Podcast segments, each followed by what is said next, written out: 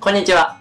ゆるばりキャリアラジオパーソナリティの平石です。同じく三宅です。このラジオは、組織で働くキャリアコンサルタントの2人が、組織でよくあるキャリアの悩みについて、私たちなりの切り口でお答えし、生き生きとしたキャリアのためのヒントにしていただこうという番組です。はい、第3回。今日はちょっといつもと違う感じで収録をしておりますけれども。そうですね、あの実際にこう目の前に平石さんがいて、はいあの八重洲東京駅近くのカラオケボックスですかね。そうなんです。なのでこれ聞いてくださってる方、まあ、どのぐらいいらっしゃるかわからないんですけれども、もしかしたら後ろの方で隣の部屋の歌声が聞こえてくるかもしれませんが、どうかご了承ください。はい、聞こえるかもしれないんですけど、まあ、我々はね、すごく今までオンラインでやってたので、今日はちょっと違う感じで、ちょっと喋りやすいです。えこの対面っていうのはやっぱりいいですね。うんうんうんうん。というところで、ちょっと今日もキャリアのお悩みが来てるので、はいお便り読んでいいでしょうか？お願いします。はい。今日は30代女性の方からです。30代女性。先日部署異動の内示を受けました新卒からずっと同じ部署で働いていた私にとっては今回が初めての異動となります仕事内容が大きく変わるだけでなく知り合いもいないような職場まるでこれまでの経験がリセットされてしまうかのようにも思え実際に移動する4月のことを思うと憂鬱で仕方がありません私はどうしたらいいでしょうか何かアドバイスをいただけると幸いですはい、こんなお便りが届いております。いやー、これはですね、はい会社員だったら避けては通れない話ですよね。本当ですよね。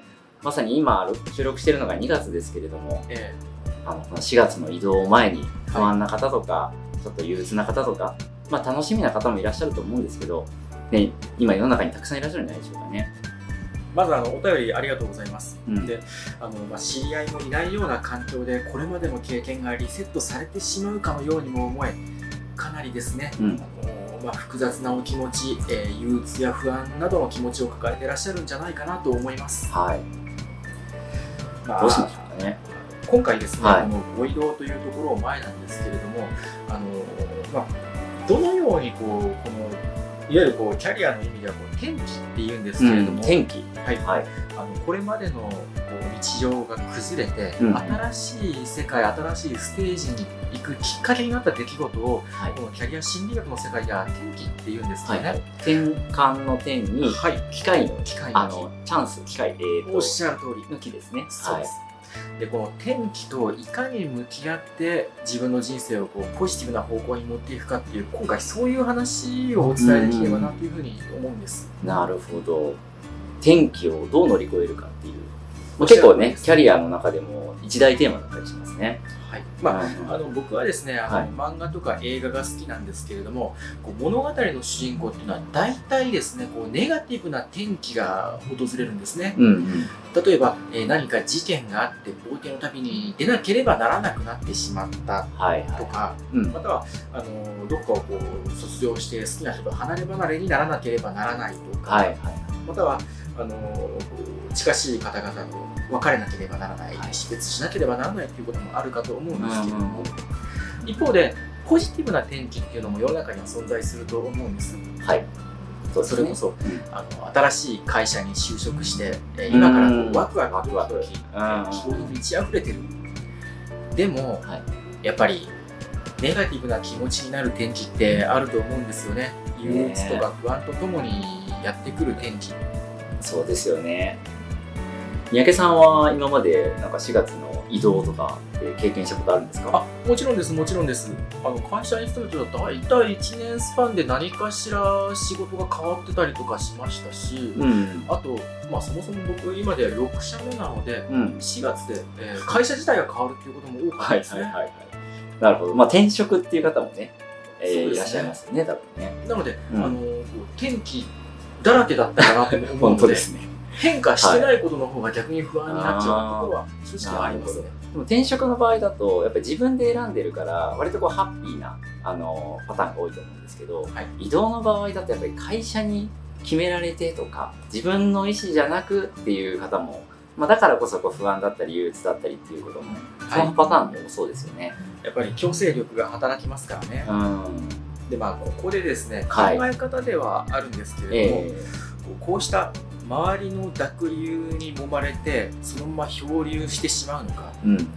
それとも自分で自分の人生を舵取りをまた一度グッとこう握りしめてはい。そして生き生きとした生活を取り戻そうと努力をされるのか、うこのん。2つの行動によってこれから先の人生って大きく変わってくると思うんですよね。ああ。天気をこう、まあ、利用するというか、逆手に取ると。その通りです。うんうんはい。もうちょっと詳しくお聞かせしてもらっていいですか？とはいえですね、はい。まあ、気持ちが落ち込んでる時だったりですとかどういうふうに考えたらいいのかわからないという方に対してですねうん。ちょっとお伝えしたいことはあるんです。なんでしょう？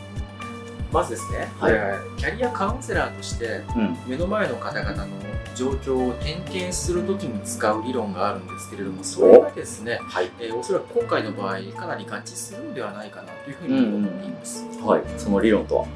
えーナンシー・ケイ・シュロスバーグという心理学者が提唱しているはい。4S 理論4つの S の理論っていうのがあるんですはい。アルファベットの S ですね。はいでこれはですね、えー天気に際して冷静に分析してきちんとした戦略を練りましょうというどちらかというと少しこうドライなイメージの、えー理論なんですけれどもうん。ちょっと簡単にご説明させてください、はい。お願いします。まず4つの S1 つ目はですね、えーセルフ自己です、自えー自分自身うん。自分自身の能力は一体どういうものなのかとか、うん天気に対して本当はどう思っているのかとかはい。どうしたいのかとか、うんどうなったらいいと思っているのかとかこうしたことをしっかりと考えていただくっていうところがまず一つ、自分、セルフですね。一つ目が。で二つ目が、はいシチュエーションシチュエーション。今の状況がどういう状況なのかうんここでポイントとなるのがですね、えー変えられるものと変えられないものをしっかり分けて、え考えることが大切なのかなというふうに思います。はいはい。この場合で言うと、移動はしなきゃいけないと。おっしゃるそれはシチュエーションですね。変えられないこと。はいはい。また、えー行った先の上司は変えられなかったりしますよね。はいはい。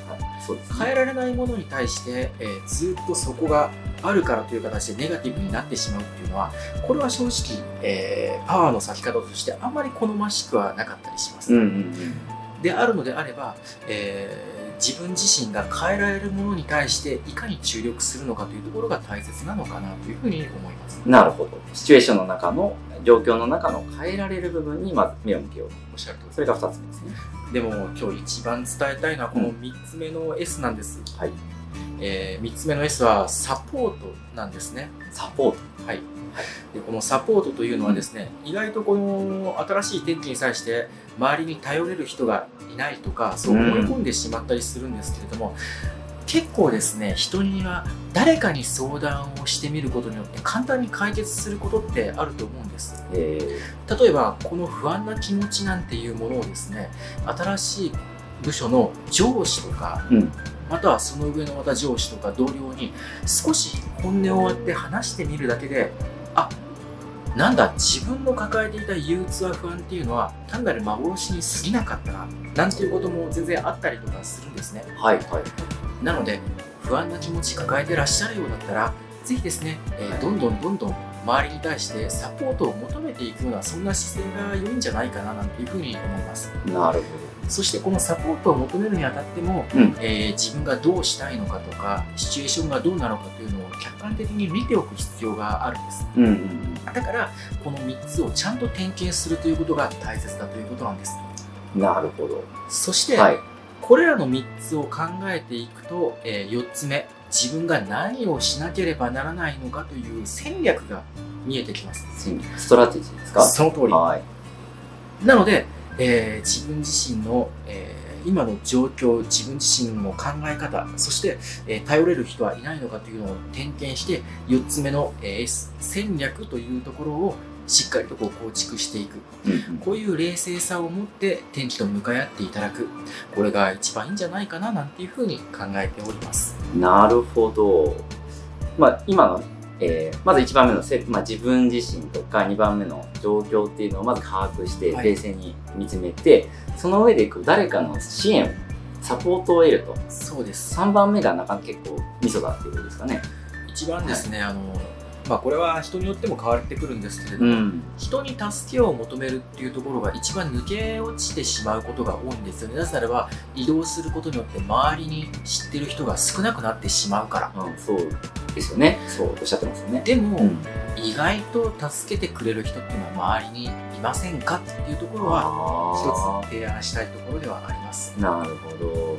まあ、しあの移動先の上司とか、その上の方でもいいし、はい。まあ、今の職場の方とかでもいいかもしれないですね。全然いいと思います。うんうんうん。